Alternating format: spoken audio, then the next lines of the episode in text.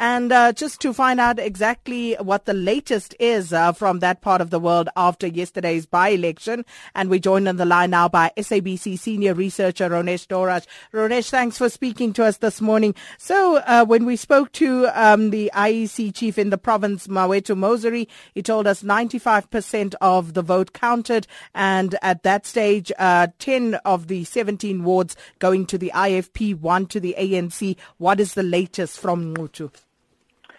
Hi, good morning, Sakina. Yes, um, uh, you know, it's it's, it's uh, the, you know, as the results are still uh, coming in, you know, a couple of awards still to come in.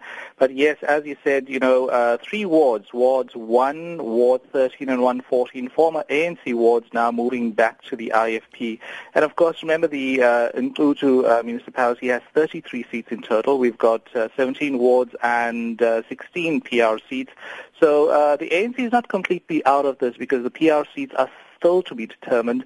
But the IFP, uh, you know, making uh, uh, a decisive victory in, in this highly contested municipality. Of course, this as well also has implications for the larger district municipality where uh, five seats from Nqutu will obviously move to the um, uh, District Council. Uh, you know, you know, obviously that, that council has 27 seats. We already have 11 seats determined from last year's elections. The IFP has six, the ANC has five, so that's 11.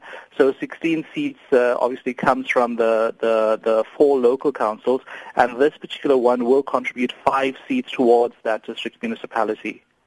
Uh, do you think it's going to be as close this time around as it was in uh, the 2016 local government elections? You know, Sakina, I was looking at the IEC results sheets, uh, the the preliminary uh, results on the website. I think the major difference uh, in these by-elections compared to last year's local government elections is the actual turnout, because the same candidates who were voted in last year, for example, uh, you know, the, the, the IFP councillors, they actually won these wards this time round with a higher turnout and a higher percentage.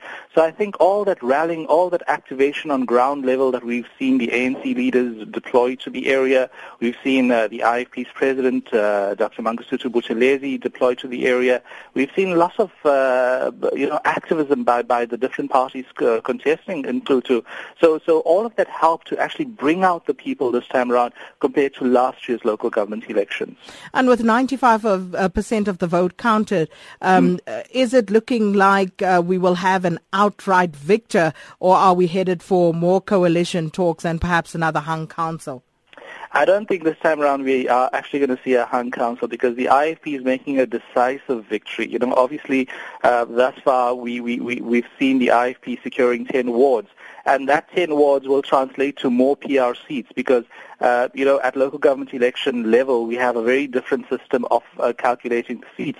So the more votes you have at ward level will automatically translate into, you know, that tally being carried over to the PR level as well. So, so the IFP might emerge with more seats in the 33-seat council, and the ANC might have fewer. So obviously, um, I don't foresee any hung council, any issues of coalitions this time around.